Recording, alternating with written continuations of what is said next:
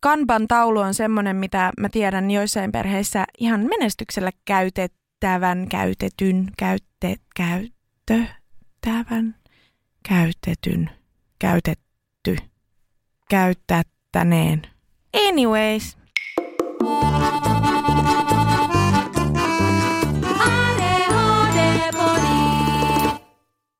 Moi, mä oon Reetta. Hei, mä oon Ringa. Ja tämä on ADHD-podi. Meät löydät Instagramista at ADHD-podi. Siellä voit laittaa meille viestiä, palautetta ja osallistua meidän jakson teemojen kyselyihin ja kalluppeihin. Tiedätkö mitä? Mhm. Miepä voin sanoa, että tämän päivän jakso on yleisöpyyntö. Yleisöpyyntö. Joo, haluuko kuulla, miten se menee? Totta kai. Pistä soimaan. Ei ole muuten ikinä ennen paljastettu näin nopeasti jakson aihetta. Suora asia. Voitteko tehdä sellaisen jakson, jonka teemana on kuinka kestää elämää ADHD-kumppanin kanssa? Eli kuinka antaa sitä tarvittavaa tukea, mutta silti pitää omista rajoista huolta? Kuinka kestää elämää? Ai ai, mentiin suoraan syvään päätyyn. No voidaanko me tehdä semmonen jakso? No voidaan. Eiköhän ryhdytä toimeen. Joo, lähdetäänpä tästä sitten. No onko sulla vastauksia tähän? Ai, että kuinka elää ADHD-ihmisen kanssa? Niin, kuinka sietää sitä? No kyllähän se ihan kestettävää on toisina. Ei, mutta siinä on puolensa. Siinä on puolensa ja puolensa. Siis onhan se ihan hito hauskaa. No, saanko me ottaa tässä kohtaa puhelun sun poikakaverille? Selviääkö tästä huumorilla? en minä tiedä selviääkö. Ois kyllä oikeasti aika hyvä läppä soittaa sille. Se ei varmaan suostuisi. Suostuisiko se? Kokeillaan. Joo. Noniin.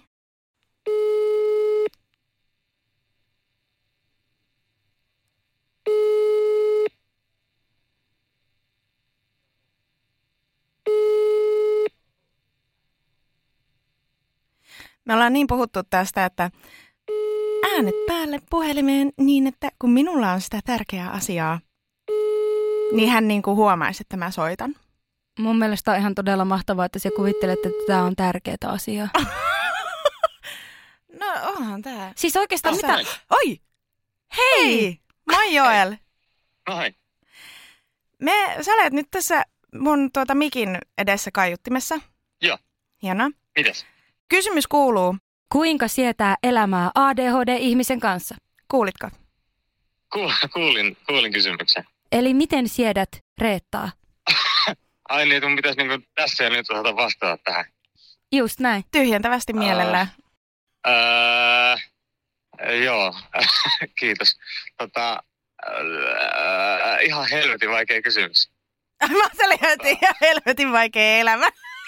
ei, ei, ei, ei, ei, ei, ei vaan helvetin vaikea kysymys. En, en on the spot jotenkin osaa hahmottaa tarpeeksi nopeasti, että millä kaikilla tavoilla se muuhun vaikuttaa tai ei vaikuta. Anna joku hyvä vinkki. Kaikille, jotka kärsii samanlaisista ihmisistä kuin Reetta. on, onko sellaisia? Öö, Ei. tota, niinpä. Öö, en tiedä, kai mä niinku, uskon, että sellainen niinku, asioista jotenkin hirveän aktiivisesti puhuminen ja toisen kuuleminen on hirveän arvokasta. Ja sitten joku myös sellainen oman tilan hahmottaminen, että esimerkiksi just jos toinen vaikka on aivan helvetin levoton, niin jotenkin ymmärtää, että miten se vaikuttaa itseään, eikä vaan niin kuin hiljaa turhaudu siihen ja sitten jotenkin osaa ottaa tilaa keskittymiselle ja mille ikinä silloin, kun sitä tarvii. Ja, ja jotenkin toisaalta myös niin kuin antaa sille toiselle tilaa toimia omassa arjessaan silleen niillä tavoilla, kun sen tarvii. Mutta tämä on hirveän höttöstä ja epäspesifiä, mutta Mun mielestä toi on, keskeisiä juttuja. musta toi on aika tosi hyvä vastaus itse asiassa. Mutta onko sulla sitten jotakin semmoista, mitä ADHD-ihmiset vois itse ottaa huomioon kumppaninsa kanssa? Eli käytännössä, miten sinun elämää voisi helpottaa? Jaa. Mä luulen, että ky- kysymys, jota mä olisi hirmu hyvä tutkia sisemmässäni, mutta mulla ei ole vielä vastauksia. Mutta siis me asutaan ihan syystä erillään esimerkiksi. Niin, niin, niin, toki, mutta mä en usko, että se on sellainen niin kuin hyvä yleinen vihje, että, että hei, älkää asuko yhdessä. Niin, Että niin kuin se ei ole sellainen universaali vinkki, jonka mä antaisin kaikille. Niin kyllä, ei, mutta semmoinen, mikä meillä on toiminut jotenkin aika hyvin. Niin, no joo, joo, joo. Siis kyllä se on niin kuin nimenomaan se, että molemmilla on tavallaan tullut tilaa jotenkin järjestää omaa arkeaan sellaisella tavalla, että se on omanlainen, eikä jotenkin tuu niin kuin kitkaa taas niin kuin niistä asioista, joita jotenkin kummallekin tarvii olla eri tavalla. Niin joo, meidän kohdalla on kyllä varmasti niin kuin ollut hetkittäin tosi hyvä juttu, mutta, mutta niin, se ei ole mun mielestä sellainen yle- yleisluotainen vinkki ehkä sitten kuitenkaan, että No mua helpottaa se, kun silloin kun mulla on hepuli meneillään ja Mhm. semmoinen levottomuus meneillään, niin sä Mhm. itse asiassa sanot siitä, että ootko sä Joo. vähän levoton? Ja se auttaa Joo. mua heti reflektoimaan itteeni, että oho, että mä oon aika paljon just nyt. Jolloin mä voin, mä voin suunnata sen mun toiminnan jonnekin muualle, jos se selvästi häiritsee sitä meidän Mhm. yhteistä tilaa. Tai sitten tusertaa sen ulos vähän nopeammin ja jatkaa päivää. Mm. Mm. Joo. Mä luulen, että tavallaan se, niin kuin mitä vaan niin jotenkin yleisesti ottaen voisi kelle tahansa ADHD-ihmiselle antaa tai jotenkin niin kuin kehottaa tekemään parisuhteessa, vaan jotenkin puhua kumppanin kanssa siitä, että jotenkin niin kuin hahmottaa, että millä tavoilla niin kuin toiminnan eri rytmi vaikka jotenkin vaikuttaa toiseen. Siis niin, ihan vaan se, että ylipäätään ottaa sen puheeksi ja kysyy toiselta, niin luultavasti ne vastaukset on kaikissa parisuhteissa kuitenkin erilaisia, mutta jotenkin se, että antaa toiselle tilan ja tilaisuuden pohtia sitä ja sanoa siitä, koska helposti sit varmasti monella voi myös olla jotenkin taipumus vaan yrittää antaa tilaa ja ymmärtää ja jotenkin niin kuin jopa siihen asti, että ei sitten jotenkin tule kommunikoineeksi omista tarpeistaan. Mehän siis sun kanssa suunnitellaan myös meidän vapaa-aikaa aika tarkkaankin, Mm, koska se on siis Joo. meillä myös rajallista, mutta sitten siinä on semmoinen puoli, että jos sitä ei suunnittele, niin se yhteinen aika saattaa jäädä tapahtumatta. joo, joo, e- aivan, aivan ehdottoman tärkeää. Se on tuntunut tosi olennaiselta. Mun mielestä sulla oli ihan sairaan hyviä vihjeitä. Kyllä. Siis oikeasti semmoista niin realistista näkemystä. Ja myös mun mielestä on ihanaa toi, että tajuaa sen, että se on todellakin yksilökohtaista jokaisessa parisuhteessa, oli ADHD Mm. tai ei, kuhan kommunikoi. Jep, Niin, joo. musta se Näinpä. oli tosi tärkeä. Joo. Joo. Kiitos Muru. Joo, okay. Oot parasta. kuullaan. Kuullaan. Jep. Tsemipäivää. Moi moi. Hyvä pylly. Kiitos. Moi moi. Tolleen mekin aina lopetetaan puhelu. Oikeesti. No ei todellakaan. Ai ai. Me, joo, meillä on tää. Hyvä pylly. Sulla on kyllä oikeasti ihana miekkonen. Joel on ihan paras. Mä oon oppinut aivan valtavasti Joelilta jotenkin sellaista. Äh, hei, teissä on semmoinen yhteinen piirre, että te olette molemmat ihmisfiilistelijöitä. Ja te jotenkin lähtökohtaisesti aina uskotte hyvään ihmisessä ja näette niissä sen, sen mikä niissä on niinku timanttista. Mun mielestä on parasta, että siellä puhut tästä nyt, kun eilen kuitenkin katsottiin sarjaa nimeltä Aikuiset yhdessä illalla. Ja siinä oli tämmöinen naisvihajakso. Ja sitten mä kysyin, että onko mussa naisvihaa. Ja sitten mä olin ihan varma, että siihen vastaat, että ei, kun sussa on vaan pelkkää ihmisvihaa noin yleisesti. Sä vastasit siihen itse. No niin, mä ajattelin, että sä ajattelet noin, mutta onko totuus tämä? Sinä pidät minua ihmisfiilistelijänä. No, Kyllä, se on oikeasti. Ja se on, se on yksi syy, miksi ihmisten on helppo olla sun kanssa tekemisissä, koska sä niinku, sen haluat nähdä lähtökohtaisesti ihmisessä hyvää ja oot fiiliksissä niistä. Ja se jopa siihen pisteeseen asti, että silloin, jos ihmisten kanssa tulee vaikeuksia, niin se, se ei niinku vähennä sitä niiden ihmisten hyvää, mikä on musta aivan siis todella arvokasta, että se ei ole joko tai. Kiitos paljon näistä ihanista sanoista. Tohon minä kyllä pyrin, mutta on tää silti vähän tämmöinen patakat tilaa soimaan. Sä et tiedä, miten vihanen mä oon sisällä. No samat sanat.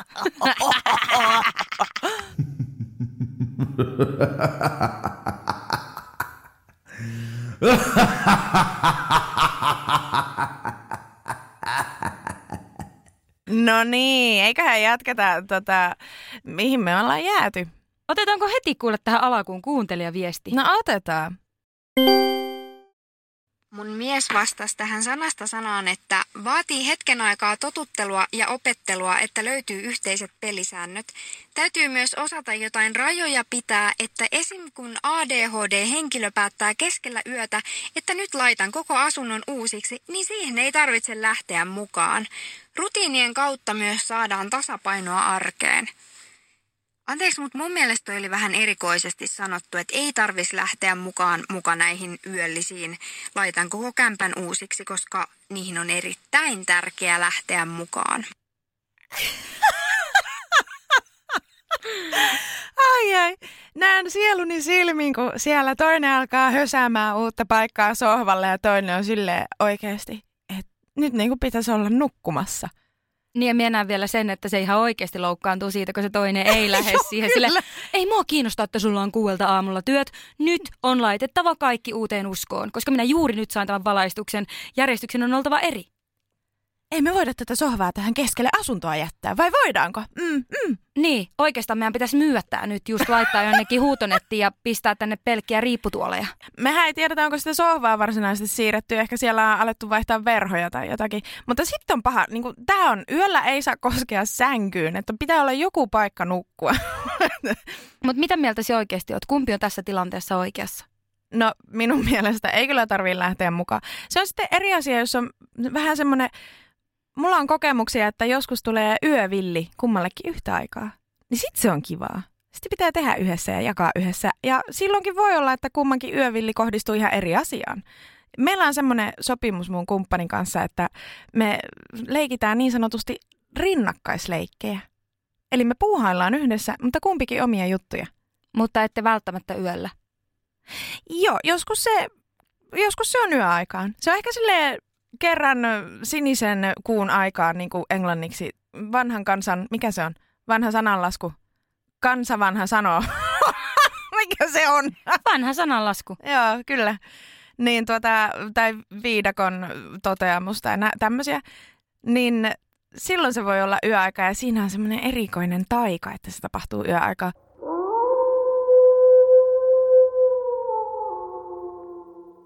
Mutta yleensä sitten se on sellaisena oikeasti valvetunteina. Mutta se on kyllä oikeasti paha, kun se inspiraatio iskee tosi usein yöllä. Ja kyllä me niin ymmärrän sen, että silloin ne tunteetkin on aika valloillaan, niin saattaa tulla just semmoinen, että ai ja, sinun pitäisi olla minun tiimikumppani tässä ja lähteä ja heittäytyä tähän. Sinun elämäsi voisi olla niin paljon kivempaa ja parempaa. Nytkö sinä hylkäsit minut? Mm. Jep. Joo, kyllä ihan peruslaukka. Laukkahan se sieltä. Mutta siis, jos vakavasti mietitään tätä viestiä, niin tuossa on aika hyvä ydin tällä hänen miehellään ollut, että ei tarvi aina lähteä kaikkeen mukaan. Se ei silti tarkoita edes sitä, että se jotenkin tuomitsisit tai yrittäisit edes estää sitä sinun kumppania, mutta semmoinen joku realiteetin ääni voi siinä suhteessa olla, ja se on ehkä just tätä rajojen vetoa, mitä sinunkin kumppanisi juuri äsken sanoi. Niin ja sille vaali sinun voimavarojasi, siis se on tärkeää koska meillä on kuitenkin jokaisella vähän jotenkin erilainen se patteristo, miten se latautuu, miten se purkautuu ja kuinka paljon sitä käyttää mihinkin. Niin minusta olisi ehkä enemmänkin erikoista, jos ihmissuhteissa ei olisi rajoja. Aika harvoin ne natsaa nimittäin ne voimavarat exakt. No mitä mieltä sä oot yleisesti ADHDsta osana ihmissuhdetta? Kuinka paljon sitä pitää huomioida ja kuinka määrittävä tekijä se oikeasti on siinä ihmissuhteen sisällä? Se varmaan riippuu siitä oirekuvasta, että minkälaisia oireita on ja missä ne näkyy ja miten ne näkyy. Koska voihan olla, että toisilla on emotionaalisesti hyvinkin semmoinen vakaa suhde, mutta sitten siivoaminen ei suju. Ja sitten joillakin taas sujuu se järjestys ja arjen organisointi, mutta sitten siellä tunnepuolella onkin aika myrskysää. Niin, niin se on varmaan siinä mielessä todella tapauskohtaista, että missä se oirekuva jotenkin haittaa eniten. Ja toisaalta missä se tukee, koska se voi myös tuoda paljon. Niinpä, me on myös vähän samaa mieltä, että sitä helposti lähestyy just tätä kautta, että miten sietää tätä elämää tai että miten se ADHD hankaloittaa. Mien kielestä, etteikö se hankaloittaisi, mutta samalla mieti kuinka onnekkaita on ne ihmiset, kellä on joku tämmöinen selitys, enkä tarkoita sillä semmoista tekosyytä, vaan minkä kautta voi ymmärtää kumppaniaan, koska niitä samoja haasteita tai ei välttämättä samoja, mutta haasteita on jokaisessa parisuhteessa ja jokaisessa ihmissuhteessa, niin se, että sä pystyt jotenkin paikantamaan ne, niin se pystyt helpommin antaa anteeksi ja ymmärtämään toista. Mutta mietipä sitten, kun on vaan ylipäätään kaksi erilaista persoonaa, joilla on vaikka erilaiset arvot, niin se on paljon vaikeampaa. Et periaatteessa ADHD voi olla jopa semmoinen helpottava tekijä ihmissuhteessa. Sitten jos tähän yölliseen järjestelyintoon siihen perheeseen kuuluu vaikka lapsia, niin siinähän mennään jo sitten taas sellaisen rajan luokse, missä siitä ei enää kärsi vain aikuinen kumppani, vaan sitten siitä kärsii jo pienet lapset, jotka on ihan eri tavalla niiden omien vanhempiensa armoilla, että niiden vanhempien arki on niiden lasten lapsuus.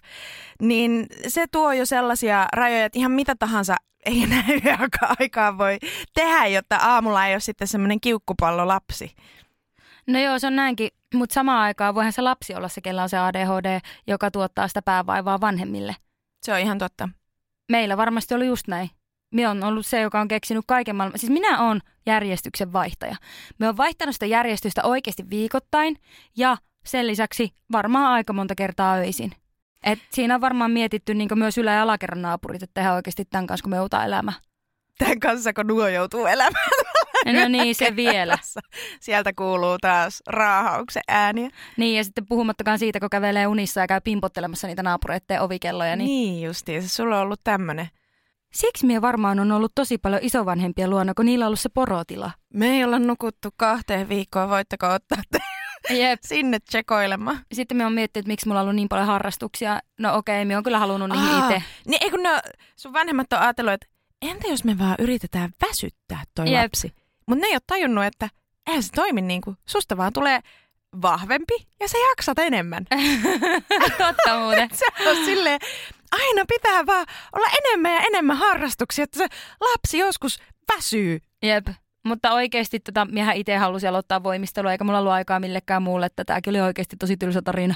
Anteeksi siitä kuulijat. Hassua kyllä, niin samalla kun ADHD monesti liittyy tämmöinen auktoriteettiallergisuus suorastaan, että joillekin se voi olla hyvinkin voimakas semmoinen, että muahan ei kukaan komentele tai aina kyseenalaistetaan jotenkin se, että onko tämä nyt niinku kohtuullista ja reilua ja mikä tämä tyyppi on tässä auktoriteetissaan, niin silti ADHD-henkilöt tykkää, kun on semmoinen reilu kuri ja järjestys ja tiukkuus.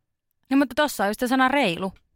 No näin, joo, no niin, sieltä se tuli. Ja sitten sekin, että kun vaikka harrastuksissa siellä kehityt koko ajan, niin sitten opit arvopohjaa. Että eihän ADHD-ihmiset ole tyhmiä. Siinä on myös semmoinen hyvä vinkki. Älä pidä tyhmänä sitä sinun ADHD-ihmistä sinun lähipiirissä. Se ei ole sitä. Se voi olla hieman erilainen, mutta älä väheksy. Mulla helpotti jossain vaiheessa, kun mä tajusin, että mä voin ikään kuin tunnustaa, että itselleni ensin, että mä oon aika intensiivinen. Ja sen jälkeen, kun mä tiedän, että mulla on hetkiä, kun se homma lähtee lapasesta, niin että mä oon sanonut mun ympäröiville ihmisille, että mulle saa sanoa. Mä sanoin sen koulussa opettajille ja mä oon sanonut sen myös mun kumppanille, että mulle saa ja pitääkin sanoa, koska mä en välttämättä tajua, että milloin se jotenkin menee jostakin kohtaa yli se mun juttu, mikä ikinä se juttu onkaan. Ja se on helpottanut mun elämää ihan valtavasti, koska siinä ei ole mitään henkilökohtaista silloin, kun se on sovittu niin, että voi todeta, että hei, että nyt, nyt menee vähän kovaa niin pystyy tekemään se itsereflektio ja saa itsestään niin kuin stopattua sen tilanteen.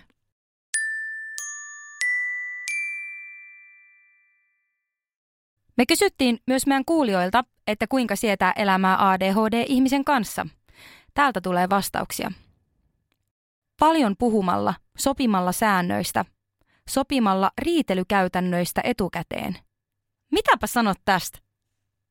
Joo, ehkä se on hyvä, että on olemassa sellaiset esimerkiksi, että riidan keskellä ei uhkaa erolla, se on niin kuin ihan yleisesti minusta sellainen, että älä uhkaa erolla, kun riitelet. Että se nakertaa sellaista pohjaa, johon kuitenkaan ei ole syytä koskea. Niin joo, ehkä sellaiset jotkut perussäännöt, riitelyyn. Et, et, ja sit, siis vaikka, että jos on sovittu niin, että toinen voi sanoa, että mä tarviin nyt jäähyn tai mun pitää nyt hetkeksi poistua. Että siihen on olemassa joku sellainen yhteisesti sovittu sana, jolla voi poistua siitä tilanteesta ja ottaa sen kymmenen minsaa X-hyppyjä siellä parvekkeella pakkasessa, että vähän tuulettuu, niin että ehtii reflektoimaan itseään. Niin joo, kyllä mä siitä on samaa mieltä, että sellaiset perussäännöt voi olla hyvä olla olemassa, mutta toisaalta myös niin, että ne ei ole sit liian kontrolloivia. Tämä on minun mielestä aika nerokas. Minä luulen, että minä olisin aika monessa tilanteessa selvinnyt paljon helpommalla, jos olisi ollut tämmöiset säännöt.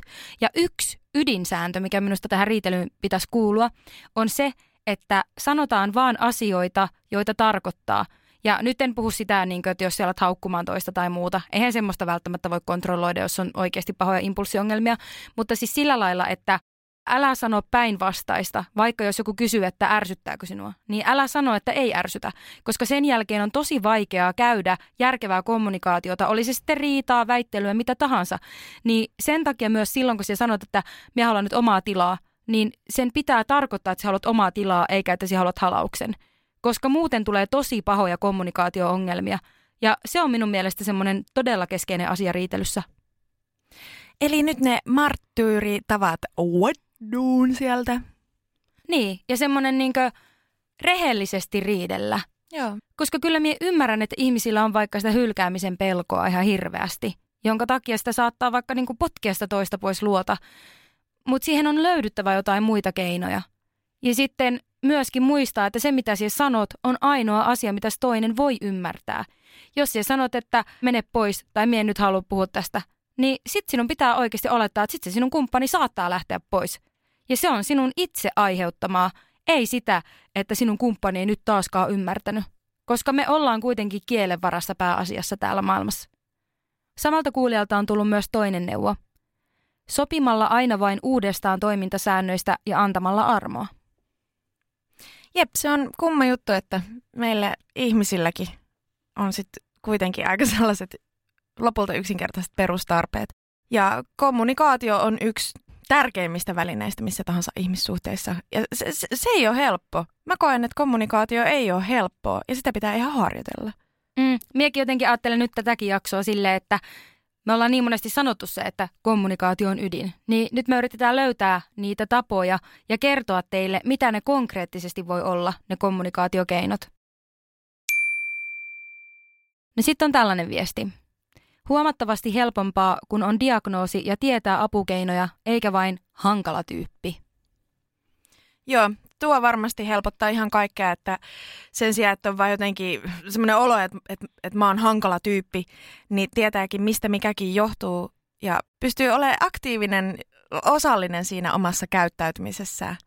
Ymmärtää itseään paremmin. Taas niin päästään itse tuntemuksen tärkeyteen. Niinpä, ja sitten se, että käy kumppanin tai läheisen kanssa keskusteluita siitä, että mitä se ADHD on ja miten se sulla näyttäytyy. Koska ei voi taaskaan olettaa, että kaikki ADHD-ihmiset on samanlaisia. Ja silloin on paljon helpompaa sietää ja kestää sitä toista ihmistä, kun ymmärtää, että mikä on ehkä sitä oireyhtymää ja mikä taas on sitä ihmistä. Ei sillä välttämättä olisi niin paljon väliä, mutta kuitenkin, että ne on tiedossa molemmilla osapuolilla. Kyllä. Muistutetaan, että ADHD ei vapauta vastuusta. Se saattaa selittää asioita, mutta silti sillä ADHD-ihmisellä on vastuu omista toimistaan ja sanomisistaan aina.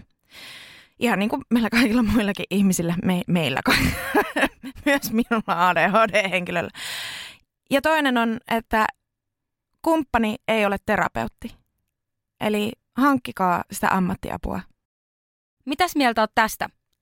Pitää vaan koittaa ymmärtää, että useimmat asiat, jotka yleensä eniten ärsyttää, niin johtuu ADHDsta. Onko se edes näin? Tämä olikin kiperä, nyt tuntematta tapausta. Siis, että olisi ehkä olisi utelias tietää, että mitkä spesifisti on niitä asioita, jotka ärsyttää. Unohteleeko hän vuosipäiviä? Ää, onko teillä erilainen si- siisteyden käsitys? Tai pitääkö patistella asioissa? No mitä sä luulet sinun läheisten kohdalla? Että jos niitä ärsyttää joku asia sinussa, niin onko se ADHD-sidonnaista? Ei aina välttämättä. Mutta toki silloin, jos mun ADHD-oireet on jostain syystä korostuneempia, niin silloin niillä voi olla sellainen yhteisvaikutus, että mun ärsyttävät piirteeni ikään kuin korostuvat. Ja sitten ehkä siinä on myös hyvä ottaa se vastuu, niin kuin sä sanoit, että ihan sama kumpaa se on. Joo. Niin se on kuitenkin sinua. Joo, sepä. Kun ei se ADHD-diagnoosina vapauta siitä vastuusta, että jokainen täällä kuitenkin joutuu, joutuu tutustumaan itteensä ja kehittämään sitä omaa toimintaansa. Et se ei ole mikään henkilökohtainen hyökkäys, että on vaikka semmoisia käytösmalleja, jotka ei toimi. Ne on ehkä joskus ollut sellaisia, joita on tarvittu siihen, että selviytyy, mutta ne ei vaan ehkä enää ole tarpeellisia silti niitä käyttää vieläkin omassa arjessa ja se tuottaa sitten ongelmaa ja konfliktia. Niin ADHD ei vapauta siitä vastuusta, että, että kävisi läpi sen itse tutkiskelun mieluiten siis tietysti ammattiavun kanssa niin, että sitä käytösmallia voi purkaa ja muuttaa.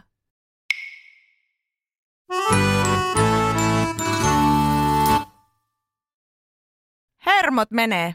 Ärsyttää koko ajan käskeä, valvoa ja komentaa kotitöistä, ihan kuin olisi pieni lapsi. no niin, mitäs tällaiseen viestiin, minkäs vinkkivinkin antaisit? No, mitä siinä sitten? No varmana ottaa päähän. Mulla ainakin ottais. Johtuuko se siitä, että me ollaan itse aina niitä pikkulapsia? Niin. Ei, ei se kyllä johu oikeasti. Minusta tuntuu, että me ollaan yllättävän säntillisiä molemmat. Se, niin kuin missä menee toiminnanohjauksen haasteen rajat ja missä menee niin kuin sen rajat, että jos vaikka sen toisen passiivisemman henkilön kotona on niin kuin siivottu aina valmiiksi. Et mikä on mitäkin. Niin mikä on niinku tavallaan opittua laiskuutta tai semmoista viitsimättömyyttä?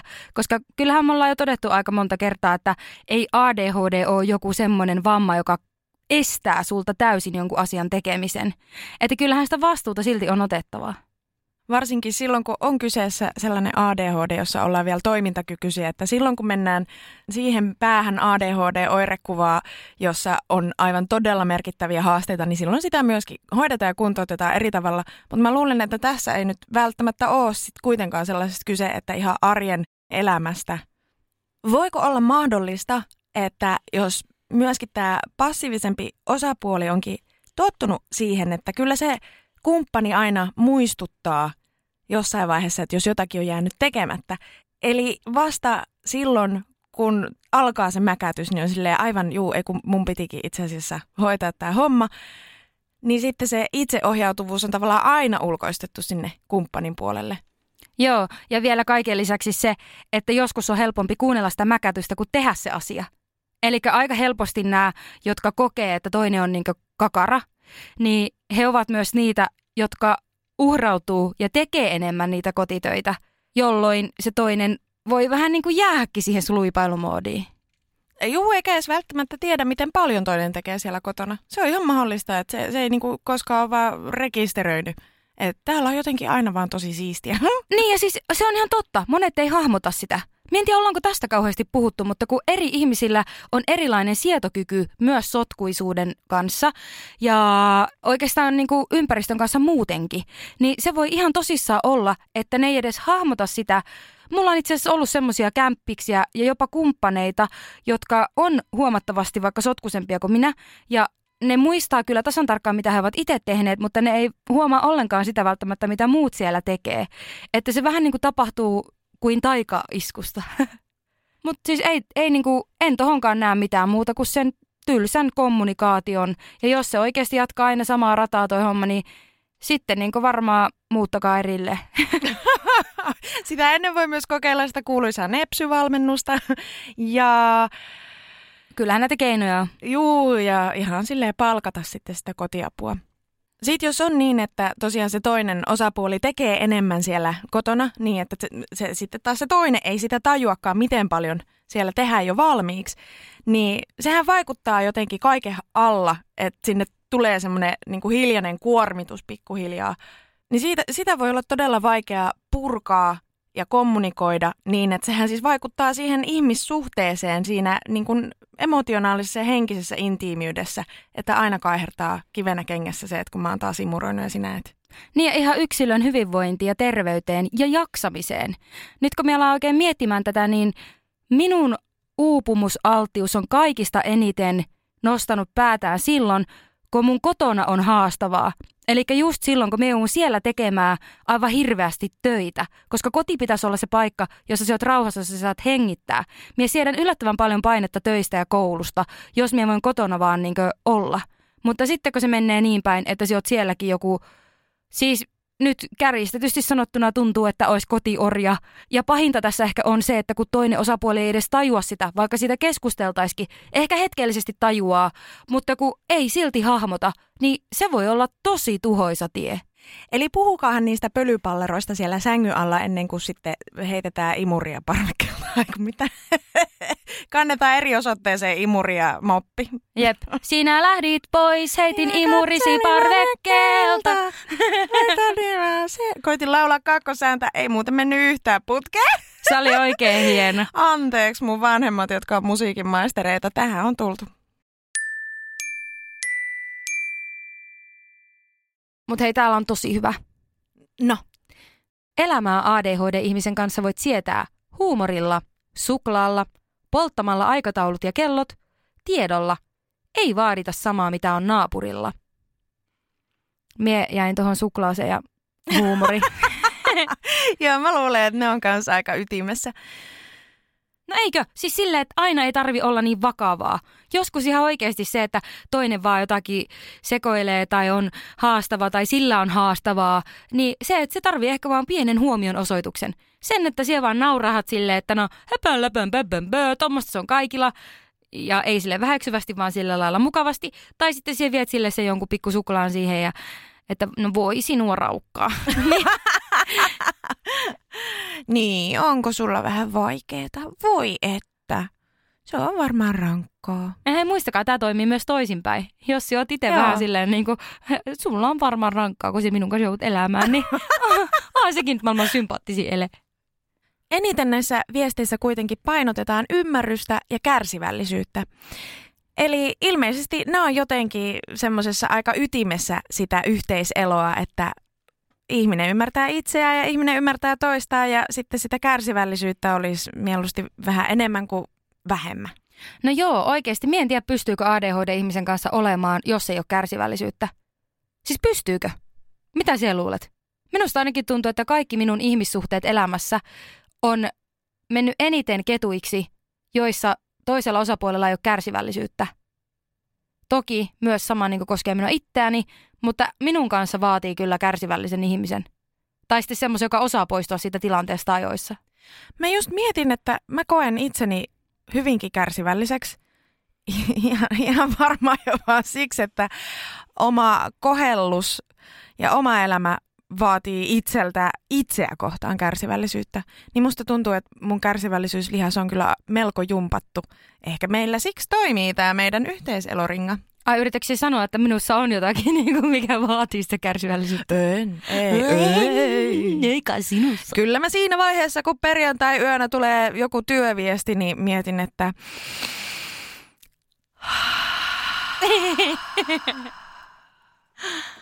Elä nyt oo tommonen oikeesti. no ei vaan, ei se kyllä. Sitten mä vaan totean, että palaan tähän maanantaina, jos jaksan vastata. Mutta nytten tulee tämmönen sympatiahetki. Eli mieti siellä nytten oikein, kyräile itseksesi ja ajattele niitä kumppanisi pahimpia ADHD-piirteitä. Katsotaan, onko ne samoja kuin muilla. Meidän seuraajien viesteissä pahimmiksi piirteiksi mainitaan muun muassa äkkipikaisuus ja päälle puhuminen. Sotkuisuus, laiskuus, saamattomuus. Ainainen kiire, vaikka ei oikeasti ole. Lähtöön valmistautumisen ja päätösten teon vaikeudet. Auttanut ennakointi ja päätöksissä toiselle vaihtoehtojen antaminen ja opetella lukemaan eleistä.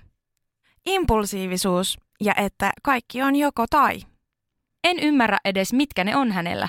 Välillä hän ei ymmärrä mitään, mutta kai se ei haittaa. oli hyvä. No hei, puretaan näitä, mitä tähän asti ollaan Joo. nyt käyty. Mitä ajattelet näistä? No ollaan aika ytimessä ADHD-piirteitä. Tunnistaako itse noita piirteitä? Joo, kyllä täällä on sellaista, mihin minäkin ihan samaistuin. Entäs sä? Joo, joihinkin samaistuin, joihinkin en ollenkaan. Mutta minusta täällä oli tosi kiva se, että täällä on myös näitä vastauksia. Et esimerkiksi just tämä äkkipikaisuus ja päälle puhuminen, niin jos on sovittu, että toinen saa mennä rauhoittumaan huoneeseen yksin. Jep, ja nyt jälleen, että se on sovittu juttu. Ja sitten jos toinen on äkkipikainen ja puhuu päälle, niin että siitä on niin kun yhteisymmärrys, että hei, oikeasti, niin sitten toinen, okei, okay, okay, lähtee huoneeseen rauhoittumaan. Tai sanoo itse, että hei, mä taidan tarvita nyt hetken. Mm, ja just toi, että kun, jos se itse se ihminen sanoo sen, että mikä nyt on hätänä tai mitä toivoisi, niin silloin se on paljon helpompaa, kun sen toisen ei tarvi olla joku ajatusten lukija – vaikka toki täällä esimerkiksi tässä yhdessä viestissä sanottiin, että opettelee lukemaan toisen eleitä, niin se on hieno taito, mutta se on myös vaarallinen taito, koska jokainen ihminen on yksilö. Jos sun ympärillä on, no ei tarvitse olla ADHD-ihmisiä, mutta jos se kaikki alat tulkitsemaan sen sinun oman ymmärryksen kautta heidän eleistään, niin se voi olla haastavaa. Mutta totta kai me ymmärrän, että jos kyseessä on vaikka sinun oma biologinen sukulainen, niin on sulla ehkä vähän helpompi sitä ymmärtää, kun sä oot kasvanut semmoisen ihmisen kanssa. Mutta lähtökohtaisesti mie en ehkä itse liputa ton puolesta. Sellainen vinkki vitonen, jonka opin terapiassa joitain vuosia sitten, niin sellainen kysymys. Mitä tarvitset? Mun mielestä kaikessa yksinkertaisuudessaan se hienosti jotenkin antaa, jos multa kysytään jossakin tilanteessa, missä on jotain meneillään, että mitä sä tarvitset just nyt, niin mä saan silloin olla aktiivinen toimija siinä tilanteessa Plus se ohjaa mut tutkimaan, että, okei, että miltä musta nyt tuntuu ja mikä on se päällimmäisin tarve. Musta se on hieno, musta se on hyvä yksinkertainen kysymys, jolla toinen joutuu jotenkin myös olemaan itsenäinen siinä tilanteessa kaikilla hyvillä tavoilla. Tiedätkö, mitä me voidaan tehdä? No. Me voidaan tartuttaa joku korvamato kaikki ihmisiä, niin sitten niillä soisi koko ajan päässä aina kun ne näkee sen läheisen. Keksitään se nyt äkkiä. Mitä tarvitset, mitä tarvitset, mitä tar tar tar tar tarvitset, mitä tarvitset, mitä tarvitset, mitä tar tar tarvitset. Hei, miltä tuntuu nyt, miltä tuntuu nyt, miltä tuntuu, tuntuu, tuntuu nyt, miltä tuntuu nyt, miltä tuntuu nyt, miltä tuntuu, tuntuu nyt.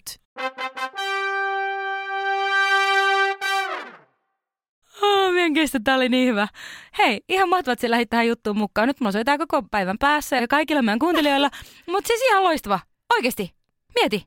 Tässä ottaa pelastaa nyt aika monta ihmissuhetta. Mä näen taas niillä mun kirkkailla sieluni silmillä peuran ajovaloissa, kuinka pienissä suomalaisissa kotikotosissa kesken riidan alkaa mitä tarvitset? Mitä tarvitset? Mitä tar, tar, tar, tar, tarvitset? Miltä tuntuu nyt? Miltä tuntuu nyt? Miltä tuntuu, tuntuu nyt? Hei, ja siitähän se vasta Riita lähteekin. Älä aina laulata! Eikä kun, siis tää on just siksi niin tajuttoman hyvä, kun minä näen tämän, että kaikki ADHD-ihmiset vois alkaa spedeileen tämän asian kanssa. Mutta kelaako se onkin se toinen osapuoli, jolla ei välttämättä ole sitä ADHDta, ja se alkaa kesken kaiken yhtäkkiä jossakin, se on silleen kaupassa, ja su, vaikka niinku sisko tai kumppani katsoo sua silleen, että ei saamari, toi taaskaan saa päätettyä mitään, se vaan niinku haahuilee, että zonauttaa täällä kaupassa, se katsoo silleen, Hitaasti se koukistaa polviaan, hän valmistautuu ja pikkuhiljaa, mitä tarvitset, mitä tarvitset, mitä tarvitset. Sitten siellä kaupassa kaikuu. niin, mutta siis tää on, nyt Joo. kaikki on opetellut tämän laulun, ja sitten no niin. mukana, niin kelaa taaksepäin ja laulaa mukana uudelleen toi, niin ollaan jo tosi pitkällä.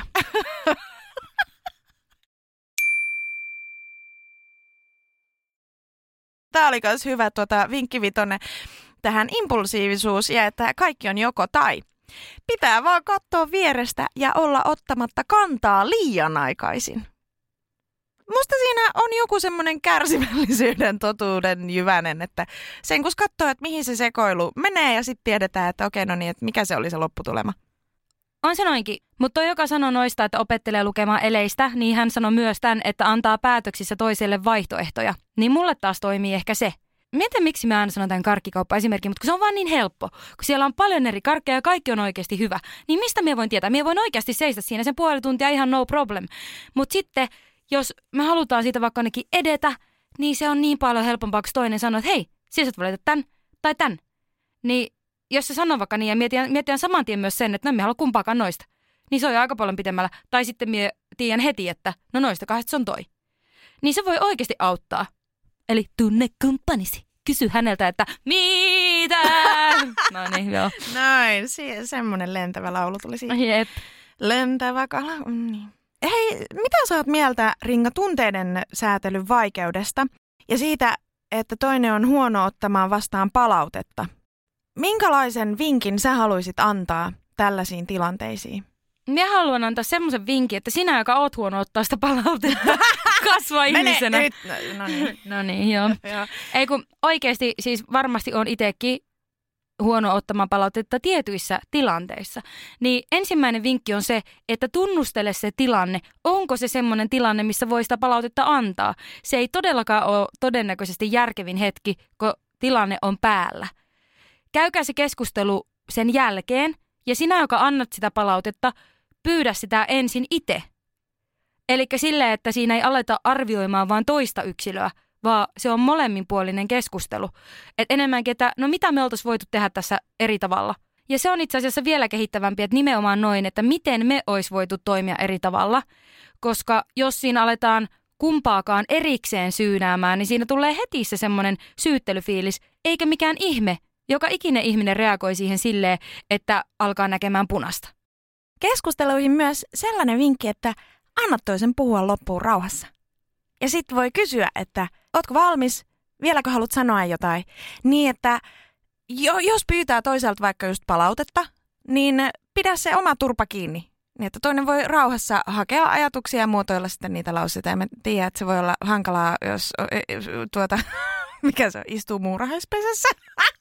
siis on Joo. niinku levoton ja tekisi mieli heti kommentoida Niin, niin, kaikkea. niin, joo, joo. Näin, mutta sitten vaikka pompota jumppapalloa tai jotakin.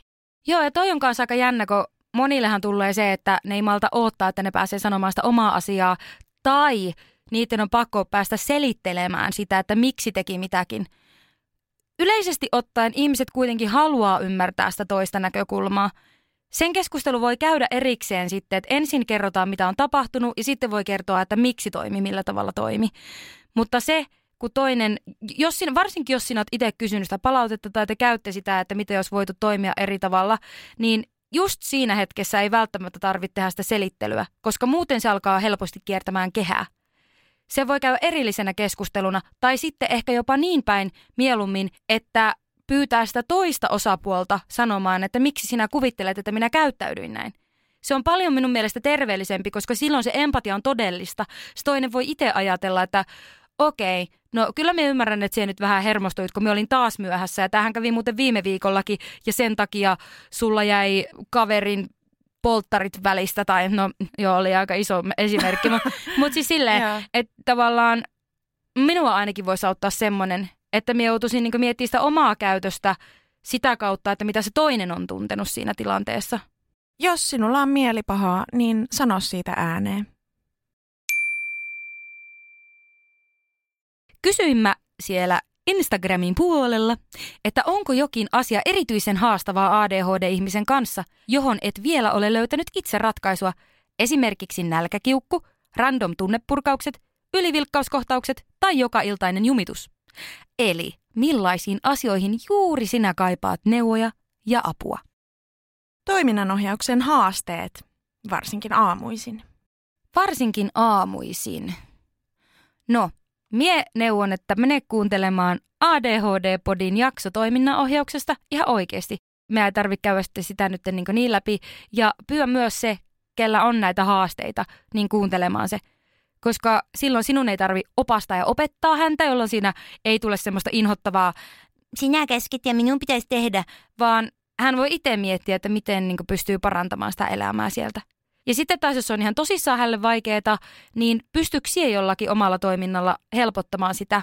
Pystyttekö te vaikka jotenkin jakamaan, että suurin piirtein vaikka teet aamupalan valmiiksi, jos te esimerkiksi asutte yhdessä, ja sitten hän tekee vaikka lounaan tai illallisen. Sitten jos perheessä on lapsia ja jos haasteita on vähän niillä aikuisilla ja lapsillakin tai toisella tai jollakin, niin nepsyvalmennus voisi ihan todella olla erittäin hyödyllinen koko perheen aktiviteetti. Voiko sitä sanoa aktiviteetiksi? Kai sitä voi sanoa aktiviteetiksi. Harrastamme nepsyvalmennusta. ei Joo, se, ei se- ole ihan huono Se harrastus. voi oikeasti muuttaa ihan siis kokonaan sitä arkea, että siihen saa sen ulkopuolisen ihmisen auttamaan ja ohjaamaan. Niinpä, joo siis tosissaan, että se miksi me puhutaan tästä nepsyvalmennuksesta niin paljon, niin toki vaikka täälläkin te voitte kuunnella näitä podin jaksoja tai tutkia internetin syövereitä, niin se ei silti ole sitä juuri teidän perheen elämää tai teidän kommunin elämää, niin nepsyvalmennuksessa se on oikeasti spesifioitua ja yksilöityä se valmennus.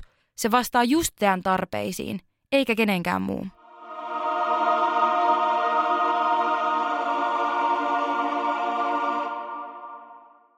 No hei, mitä sanot tästä? Nälkäkiukku on haasteellinen. Tähän kokeiltu, että ei anna vaihtoehtoja ruoan suhteen. Joo, voi toimia. Se on vähän niin kuin, että banaaninaama on nyt. Mulla saattaa olla tätä nälkäkiukkua. Siis jos mie tiedän, että mie saa ruokaa pitkään aikaan, niin silloin mie on ihan ok sen tilanteen kanssa, koska mie on sopeutunut siihen. Mutta sitten, jos tavallaan ei ole mitään syytä siihen, niin mie en edes välttämättä tajua, että miksi mie on niin kiukkunen ja kaikki elämä on vaikeaa. Niin jos toinen ihminen tuo mulle jotain ruokaa mun eteen, niin eihän mie siitä suutu. Nyt tulee minun yhdeltä lähimmältä ystävältä. Tämä on niin nerokas juttu, minkä minä opin siltä, kun me ollaan sen kanssa reissattu aina kesäisin kaikki weikkireissuja ja tällaisia. Niin hänellä on semmoinen tapa, että hän tekee, ja siis näillä reissuilla olemme yhdessä tehneet valmiiksi leipiä. Eli me ollaan niin kuin voideltu ja laitettu sinne kaikki hässäkät väliin ja sitten niihin on pistetty foliot ympärille. Eli siellä on aina valmiina hätäruoka. Eli vähän niin kuin tämmöinen turvaruoka ja se on vielä semmoinen suht ravitseva, jossa on nopeita, mutta hyviä hiilareita. Minusta se toimii ihan törkeä hyvin. Jos joku on tämmöisen tehnyt valmiiksi, tai vaikka sinä itsekin, ja toinen huomaa sen sinussa, että sulla on verensokerit alhaalla, niin minusta se on aina, vaikka mä olisin kuin kiukkunen, niin se on niin sympaattinen ele, että se saa myös minut niin laantumaan ja ehkä jotenkin tulemaan tietoiseksi siitä läsnä olevasta tilanteesta. En mie sitä jotenkin ota kettuiluna, mutta se, että jos toinen alkaa sanomaan, jaa, onko sulla nyt taas nälkä, mm, niin sitten se on paljon ärsyttävämpää. Tie ringan sydämeen kulkee hänen vatsalaukun kautta. No miten sulla, alkoisiko sua mukaista ärsyttää, jos joku toisi sulle jotain ruokaa? No ei. Mähän varmaan rakastuisin. Ei se ole mistään tuulesta temmattu se Snickersin mainos, jossa se yksi syö sen Snickersia yhtäkkiä siitä tulee parempi pointin. Ja ei ollut maksettu mainos. Snickers on muuten minusta niin paha, että se on melkein hyvä.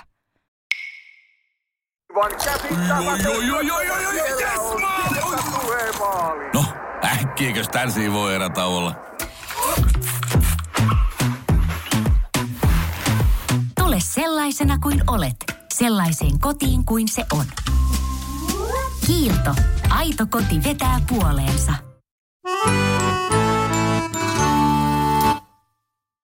No hei, nyt minä haluan kyllä sulta vinkkejä tähän. Hidas lähteminen. Jeesus, se on hidasta. Meillä ei odotella naisia, vaan ADHD-miestä. Ajanhallinta muutenkin.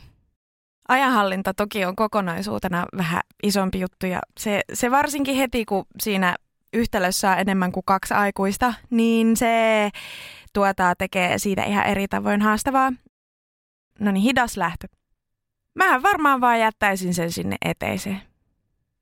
Siinähän pyörii. Ja tulee sitten bussilla perästä. Niin, miekään en tiedä, että onko tähän mitään muuta vastausta. Minä olen elänyt semmoisen ihmisen kanssa, joka on oikeasti aina myöhässä. Aina myöhässä. Ja mä oon varmaan kertonut aikaisemminkin, että minä aloin tekemään tällaisia juttuja, että jos oli vaikka häät, niin minä siis rehellisesti sanottuna valehtelin, että ne alkaa tunnin aikaisemmin, kun ne alkaa. Ja sitten toinen on ihan rikki, kun ei, että hän, niin kuin, miten hän ei taaskaan niin kuin osannut, nyt me ollaan taas myöhässä. Äh. Sitten me on silleen autossa, että ymmärräksiä, että mie valehtelin sulle, koska mie näin tämän tapahtuvan. Ja sehän ei ole millään tavalla terveellistä. Tämä ei ole todellakaan hyvä ratkaisu siihen. Niin näin jälkiviisaana mie sanon, että olisi ollut parempi ottaa se auto ja lähteä. Ja sitten siitä olisi voinut tulla vuosisadan riita. Mutta silleen, että jossakin kohtaa enää keskustelu ei auta. Jos hän ei ota vastuuta tekemisistä, niin siellä voit etukäteen sanoa, että seuraavan kerran kun näin käy, niin minä aion toimia näin. Sinun on nyt tiedettävä se. Tämä on sinun vastuu, tämä on yhteinen vastuu. Me ei voida molemmat olla myöhässä sen takia, että sinä oot myöhässä. Ja ihan varmasti jokainen ihminen, kellä on oikeasti haasteita ajankäytön kanssa, he tiedostavat sen. Se ei ole näiden henkilöiden tuomitsemista, että sie et mene sen heidän heikon aikataulun mukaan. Mutta jotain ratkaisuitahan siihen on keksittävä. Jos on kokeiltu kommunikaatiot, keskustelut kelloranteessa, muistutukset puhelimessa ja niin poispäin, niin oli sulla ADHD tai ei, kyllä sie pystyt siihen asiaan vaikuttamaan ja sie pystyt muuttamaan näitä toimintatapoja. Minun mielestä tämä on yksi niitä asioita, jossa sie et voi oikeasti aina vaan piiloutua sen ADHDn taakse. Sulla on varmasti enemmän haasteita sen asian kanssa ja sulla ihan varmasti voi tulla niitä virheitä jatkossakin enemmän. Se on ihan ok, jos otat vastuun siitä, pyöt anteeksi ja mietit, että miten ensi kerralla. Mitä siis sanot tiheistä mielialan vaihteluista?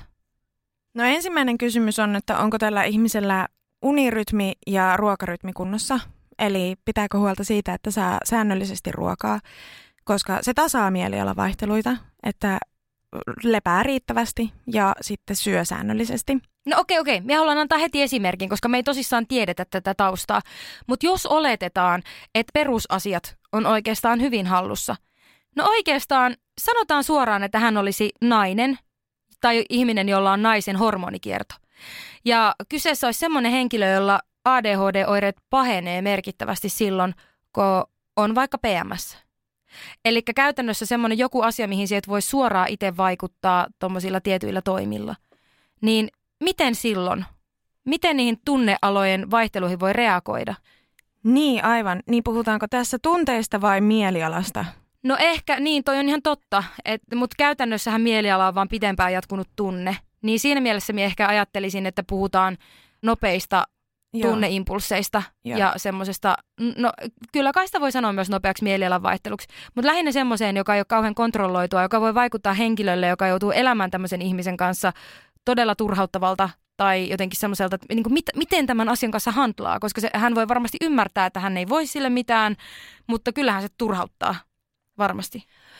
No jälleen päästään muutamaan yleisympäripyöreään perusasiaan siinä mielessä, että onko henkilöllä, jolla tämä vaihtelu on suurta, niin tiedossa tämmöinen siis liikennevalo asia, että tunnistaako hän ja osaako hän tarkastella sitä omaa olotilaa, että milloin ollaan vihreällä, milloin ollaan keltaisella ja milloin ollaan siellä punaisella. Eli jos osaisi kommunikoida siitä, että nyt mennään keltaisella, niin silloin on vielä toiminnan mahdollisuus ja silloin pystyy vielä reagoimaan. Mutta sitten kun se homma menee punaiselle, niin silloin tarvitaan aina jonkun asteinen interventio. Oli se sitten vaikka se, että menee yksin kävelylle puuskuttamaan tai mitä ikinä. Mutta se, että sen tavallaan oppii tunnistaa itse, ihan sama siis mistä se nyt siis johtuu, vaikka se tunnetilojen ja mielialojen vaihtelu. Niin, että, että mitä tarvitset, mitä tarvitset, miltä, miltä tuntuu nyt siis oikeasti, koska jos ei myöskään vapauta sitä toista ihmistä siitä tilanteesta, eli jatkuvasti kokee paljon kaikenlaisia tunteita, mutta se toinen ihminen luulee, että mitähän mä oon nyt tehnyt taas väärin. Tuossa se kiukuttelee ja paiskoo ovia ja mitä ikinä. Niin sanoi, että hei, että mulla nyt näköjään on tällainen tilanne, että aika paljon tulee ja menee tunteita tällä hetkellä, mutta tämä ei johdu susta. Tämä ei liity sinuun ja tämä ei johdu susta. Mutta mä saatan tänään näköjään olla vähän mitä ikinä, surullisempi, känkkärämpi, niin, eli periaatteessa se ihmisen, kuka niitä tuntee, niitä tunteita. Vau, wow, mä rakastan tuota sanaa, tuntea tunteita, tai sanayhdistelmä. Mutta niin, eli hänen pitää oppia tuntemaan itsessään se, että mikä hänellä on meneillään. Koska mä luulen, että aika monesti hän voi olla juuri se tilanne, että vaikka se olisi hormonikierrosta johtuvaa tunteiden heittelyä, niin ei sitä silti välttämättä tunnista, tai vaikka tietäisikin sen, niin se päällä oleva tunne tuntuu niin aidolta, että sitä voi olla jotenkin vaikea analysoida objektiivisesti. Eli periaatteessa ensisijaisesti sen henkilön, kenellä näitä on, olisi hyvä tutustua itsensä, jotta voi kommunikoida siitä toiselle osapuolelle. Näin mä sen näkisin, koska minusta edelleen ihan suoraan sanottuna törkeää, että pistää omat läheisensä elämään läpi niitä omia tunneaallokoitaan ilman, että ilman, että kommunikoi niistä. Ja siis tämähän ei ole mahdollista silloin, jos näistä asioista ei ole kovin tietoinen. Että vaikka ei tiedä, miksi sitä vaihtuvuutta on, tai se tunnesäätely on sen verran haasteellista, että ei ole kosketuksissa vaikka omiin tunteisiinsa, tai että ne on niin kuin all over the place, niin kuin sanotaan englanniksi, niin silloin se on haastavampaa. Mutta siinä on mahdollista kehittyä ja siksi siis mun puolesta tunne vaan sitä tunnetta, mutta kommunikoi siitä myös. Mie keksin tämmöisen ringamaisen harjoituksen taas. Mitäpä jos kummatkin osapuolet, ketkä tässä ihmissuhteessa on, kirjoittaisi vaikkapa viikon tai kuukauden ajalta ylös kaikki tilanteet, jossa on ollut vaikeaa olla toisen henkilön kanssa tai jotakin semmoisia, jotka on tuntunut vaikka epäreilulta joku tilanteet. Että mitä siinä on tapahtunut ja miltä itsestä on tuntunut. Ja molemmat tekee tätä ja ne käsitellään vasta kuukauden tai viikon päästä, jolloin se tilanne ei enää ole tulen arka. Vaan sitten voidaan oikeasti miettiä analyyttisesti, että toistuuko siellä jotkut asiat ja koska ne toistuu, mihin aikaan kuukaudesta se oli tai päivästä. Eli mahdollisimman sillä lailla tarkkaa analyysiä ylös, niin voisiko se helpottaa? Ja nimenomaan tämä pitää tehdä molemmin päin, koska siellähän saattaa olla vaikka samasta tilanteesta molempien näkökulmat, että mitä siellä on tapahtunut. Se olisi varmaan niin kuin, minä luulen, että tämä olisi oikeasti aika hedelmällinen, jos jaksaisi nähdä tämän vaivan. Eikä se ole kauhean iso vaiva, varsinkaan jos kyseessä on sellainen ihminen, kenen kanssa joudut viettämään vielä monta vuotta. Huomautetaan myös, että PMDD eli kuukautisia edeltävä dysforinen häiriö on ADHD-henkilöillä joidenkin alustavajan tutkimusten mukaan todennäköisempi kuin muulla väestöllä. Niinpä, jos sinä kärsit oikeasti PMS-oireista, jotka ovat hyvin voimakkaita, niin on syytä puhua siitä jonkun ammattilaisen kanssa, koska sellaiseen saa apua ja sellaiseen saa hoitoa ja sellaiseen on saatavilla myös vertaistukea. Eli silläkin on rajansa, että mikä menee vielä ihan normaalin hormonaalisen kierron piikkiin ja missä kohtaa voidaan jo puhua oireyhtymästä.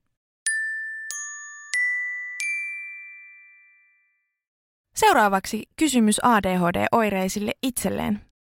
Millaisia asioita toivoisit kumppaniltasi ja läheisiltäsi?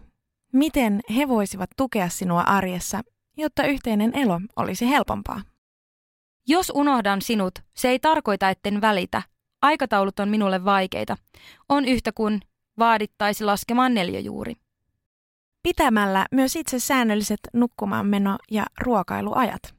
Hei, tämä on oikeasti ihan tosi hyvä, koska jos toinen edes tekee sitä siinä vieressä, niin silloin paljon helpommin myös muistaa esimerkiksi syödä. Silloin sinun ei tarvi olla sille, että oletko syönyt, oletko tehnyt sitä ja tuota, vaan ihan vain esimerkillä sinä näytät, että miten sinä elät sitä elämää, jolloin sinun ei tarvi myöskään niin kohdella niin pikkulasta sitä sinun läheistä, vaan siellä vaan elät sitä omaa elämää, niin sitten se toinen elää kanssa ja sitten että todennäköisesti elätte hyvässä sopusoinnussa vielä kaiken lisäksi kysymällä mun tarpeista ja kertomalla omistaan. Aika hyvä. Ihan kuin oltaisiin tehty tästä joku muistilaulu. Hmm. No hei, tää. Ei vaatia samoja voimavaroja arjen asioissa, mutta kannustaa tarvittaessa ylittämään itsensä. Siis kaikki ihmiset on erilaisia. Se on oikeasti tosi hyvä muistaa. Toisella voi olla paljon enemmän energiaa tiettyihin asioihin kuin toisella.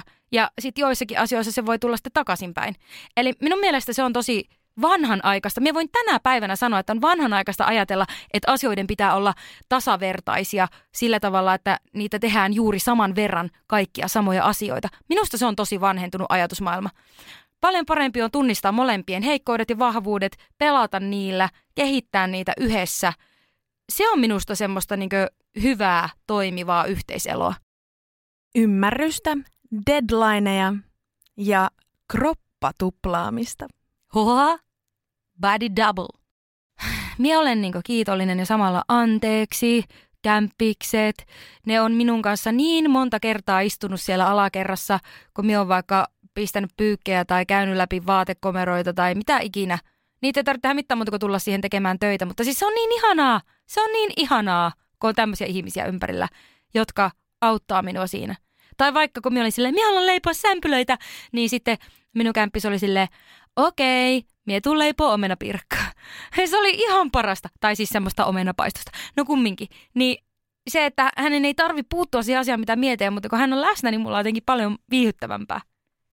Kaipaan selkeää viestintää. Hei, tää on kans hyvä. Että ei ihan puskista mietittäisi tärkeitä asioita pitkän päivän jälkeen, kun olen overstimulated. Mieluummin sovitaan joku ajankohta, että olen henkisesti valmistautunut ja voin jutella.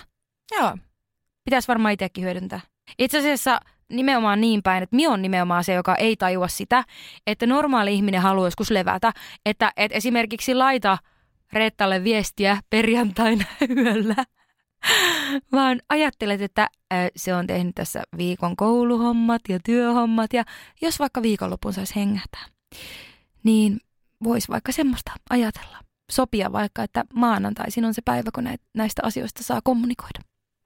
No mutta siis lähtökohtaisestihan täällä on lähinnä vaan niin tätä että ymmärrystä ja kommunikaatiota. Siis nämä ei ole mitään ruudin keksimisjuttuja. Siis tosi tylsää sanoa tässä jaksossa, kuinka tylsiä nämä vastaukset on. Mutta tätähän se on, kun ei tämä ole mitenkään ihmeellistä. Se on kumma juttu. Tämä samahan pätee esimerkiksi terapiaan. Mun kokemus terapiasta on se, että se on lopulta aika tylsää ja se on sen taika. Että se ei tosissaan ole mitään ihmeellistä. Niin minusta sama pätee tosi moneen ihan vaan ihmisenä olemisen mystisiin asioihin, että kommunikoikaa omista rajoistanne, tarpeistanne ja tunteistanne sekä toiveistanne.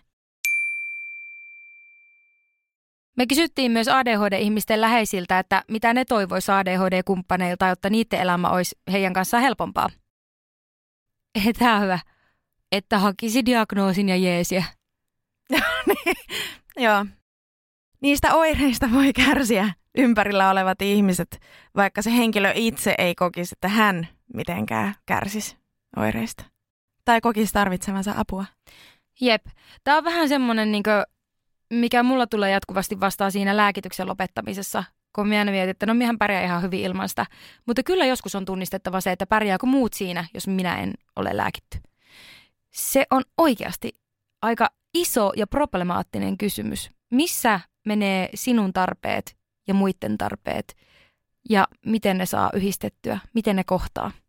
Täällä myös sellainen terveinen, että aktiivisempi ote elämään, arkeen ja parisuhteeseen.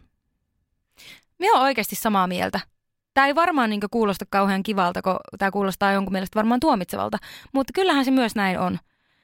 Nykypäivänä on niin paljon tietoa ADHDsta, on niin paljon lääkkeettömiä keinoja – vaikka minkälaisia vinkkejä ja jipposkonsteja, miten sä voit helpottaa omaa elämää, miten sä voit järjestää vaikka kodin silleen, että sä pystyt elämään mutkattomasti, minne sä voit laittaa tavarat.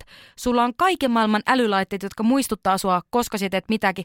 Loppupeleissä ihminen voi elää ihan täysin aivottomasti ja aika menestyksekkäästi, siis sillä tavalla, että ei ainakaan niin ole niin raskas ihminen toiselle ihmiselle. Eli sinun ei tarvi luottaa niihin sinun aivoihin, jotka on ehkä vähän erilaiset ja tekisi mieli sanoa puutteelliset, mutta silleen, että, jotka aiheuttaa sinulle näitä haasteita, sitä minä haen takkaa. Niin kyllä te pystytte. Tietyissä asioissa ja tietyissä tilanteissa, tietyissä pisteissä te kaikki pystytte oikeasti. On näitä vaikeampia aikoja, sitä mien kiellä ollenkaan. Jos olet nyt siellä pohjalla, niin älä ota tätä nyt itseesi, koska tämä ei kohdistu sinulle. Mutta on olemassa hetkiä, varmasti sinun elämän aikana, kun sulla on tilaisuus ja mahdollisuus ottaa se aktiivisempi ote omasta elämästä ja huomioida se parisuhde tai muu ihmissuhde. Lisättäköön, että jos et ole toimintakykyinen, niin silloin tosissaan ne haasteet on jotenkin jo ihan eri kategoriassa siinä vaiheessa. Eli tämä terveinen on tosiaan sellaisille ihmisille, joille sitä toimintakykyä on. Tämäkin on kiva, että armollisuutta itseä kohtaan vähän edes olisi ylpeä onnistumisista – Joo, päästään taas itsetunnon äärelle. Eli voi olla, että se itsetunto ADHD-henkilöllä on aika heikko erilaisten asioiden yhteisvaikutuksesta vaikka, niin se, että myös vahvistaa sitä tervettä itsetuntoa. Niin, mutta minun mielestä tämä toimii todellakin myös toisinpäin. Mieti ihmistä, joka on elänyt aina ADHD-henkilön kanssa. Siis sillähän ihmisellä voi olla semmoinen, että hän ei saa yhtään mitään.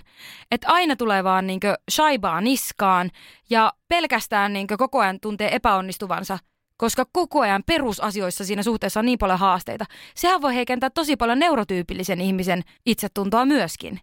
Ehdottomasti myöskin armollisuutta teillä itsellenne. Eli sulla on jo aika paljon käsiteltävää siinä, kun sulla on se ADHD-läheinen. Oikeasti, o armollinen sen kanssa. Sie et voi kaikille asioille tehdä yhtään mitään. Ja silloin se on Anteeksi nyt vaan, mutta nimenomaan sitä sietämistä ja kestämistä tiettyinä hetkinä. Ohjekirja kaikista ADHD-kommervenkeistä ja miten niiden kanssa toimia. No siinä on kyllä jo paljon vaadittu.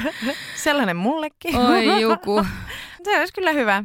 Joo, en tiedä millainen e-pos siitä tulisi. No mutta sitähän me tavallaan sitähän kun tämä podia tehdään, niin No totta. jotenkin kootaan tässä parhaillamme teille sellaista. Musta tämä oli myös hyvä. Hiljaisuutta. Joo, se on kyllä ihan totta. Itse ainakin voisi joskus olla hiljaa ja mennä jonnekin piiloon, korpeen, antaa muille rauhaa. Kumppani tukee parhaiten tekemällä etukäteen sovitut rutiinit, kuten keittiön siivoamisen joka ilta ja alakerran viikkosiivouksen torstaisin. Se, että on joitain juttuja, jotka on hänen vastuullaan ja poissa minun harteilta. Samasta syystä en kestä talvirenkaiden vaihtoa, nurmikonleikkuuta tai marsujen hoitoa. Ne on jonkun toisen tonttia. Sitten on tärkeää kuunnella toisen ideoita ja suunnitelmia riippumatta siitä, miten toteuttamiskelpoisia ne on. Aika näyttää, mitä niistä tulee. Ottaa koppia, kun hyvä idea päättyy tiiliseinään ja lohduttaa, eikä viisastele, että kyllähän mä tiesin, mihin tämä taas tällä kertaa johtaa. Nuo viimeiset sanat on aika timangia. Niissä on kyllä. Ollaan ytimessä. Jep. Ja muutenkin tässä ihmissuhteessa on selkeästi tunnistettu kummankin osapuolen ominaispiirteet. Eli ollaan jo aika pitkällä. Luepa meille sieltä seuraava viesti. Hankalaa sopeutua äkillisiin muutoksiin ja tietämättömyys on tuskaa. Pitäisi tietää kaikesta kaikki mieluiten ennen tapahtumia. Joten suunnittele, ennakoi, säännölliset arkisysteemit. Ja vaikka itse on huono säännöllisyydessä, niin mua tukisi se, että toinen yrittäisi myös panostaa siihen. Herää epäilys, että miehelläkin on ADHD, koska se on melkein huonompi näissä kuin mä. Ja mulla on diagnoosi. Mut joo, en kaipaa kolmatta lasta huolehdittavaksi ja holhottavaksi, kun on jo lasten lisäksi muutenkin kaitsettavaa itsessäkin. Kiitos, olen puhunut. Niin tosiaan, kun se, että vaikka ihminen olisi neurotyypillinen, niin se ei ole mikään automatio, että se on siltikään hyvä siinä toiminnanohjauksessa. Se voi johtua vaikkapa entisestä elämästä, lapsuuden kodista tai vaikka aiemmista parisuhteista, mistä ikinä. Eli ei se ole mikään semmoinen, että kaikki ihmiset on hyviä siinä. Mutta sitten taas mun mielestä jokaisella on velvollisuus opetella niitä taitoja, varsinkin jos sä haluat elää jonkun toisen ihmisen kanssa, koska muuten se on tosi rankkaa. Ja sitten taas, jos tuntuu oikeasti siltä, että puoliso on pahempi, alkaa epäillä jopa sitä ADHDta, eli jos nämä asiat ei selity millään tuommoisella historialla tai näillä rutiineilla, mitä siellä on pohjalla, niin ehkä sitten oikeasti kannattaa miettiä, että onko jotakin ulkopuolista apua, joka osaisi vähän sitten hahmottaa, että mistä tässä tosissaan voi olla kyse sitten syvemmällä tasolla. Olen saanut diagnoosin nyt alkuvuodesta 35 v ja alkukevästä tapasin mun nykyisen poikaystävän. Voin sanoa, että onpa ollut aika mielenkiintoista tarkastella parisuhdetta täysin uusien linssien läpi. Aiemmissa parisuhteissa vaikeinta on ollut tunteiden käsittely plus impulsiivisuus ja näiden kahden aiheuttamat raivoamiset. On leimahtanut aivan pienistä asioista, koska en ole osannut käsitellä omia tunnevyöryjä tai pysynyt oman pääni perässä. Mulla on onneksi tässä myös terapia käynnissä ja olen oppinut, että mun on vaikea hahmottaa pysyvyyden tunnetta ja on tosi kova pelko hylkäämisen suhteen. Paljon paremmilla eväillä tuoreessa suhteessa, koska asioilla on nykyään nimiä, sekä tiedän, miksi reagoin joskus pieniinkin asioihin tosi voimakkaasti, ja sattui kohdalle vielä ymmärtäväinen sekä tukeva tyyppikin, sydän.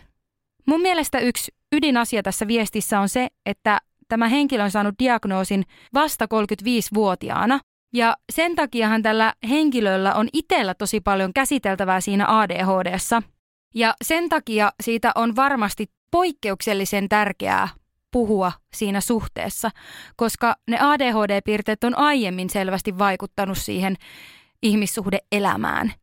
Niin nytten, kun on tietoa, jota ei aikaisemmin ole ollut, pystyy ymmärtämään itseään aivan eri tavalla, niin sitä on tosi hyvä ja järkevää käsitellä jonkun toisen ihmisen kanssa, koska ihminen kuitenkin peilaa omia piirteitään toisesta ihmisestä ja läheiset on todella hyviä tähän.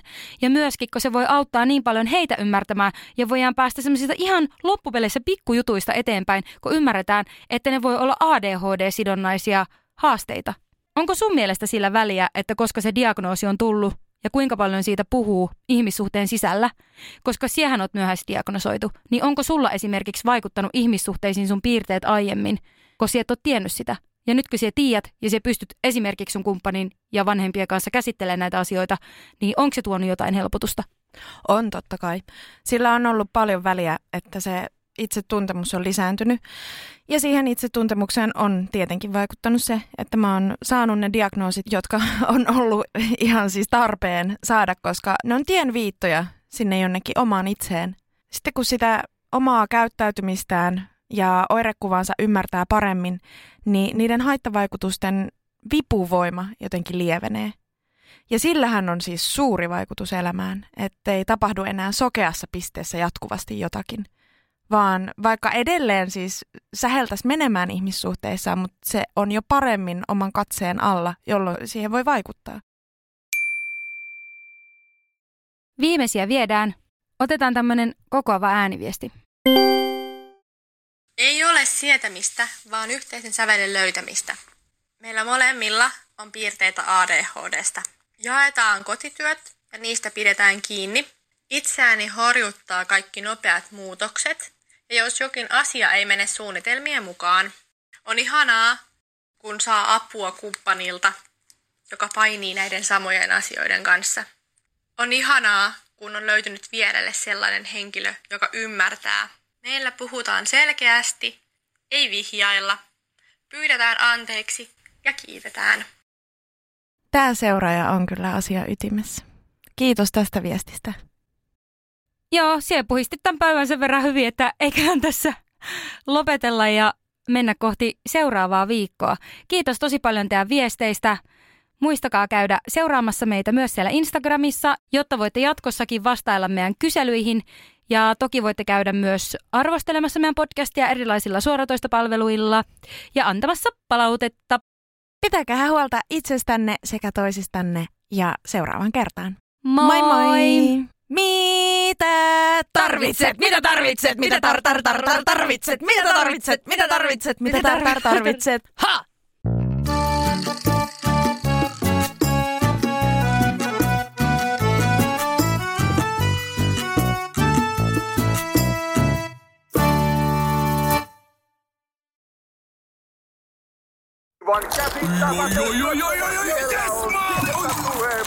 No, äkkiäkös tän voi olla?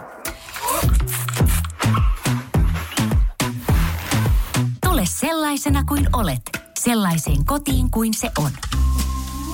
Kiilto. Aito koti vetää puoleensa.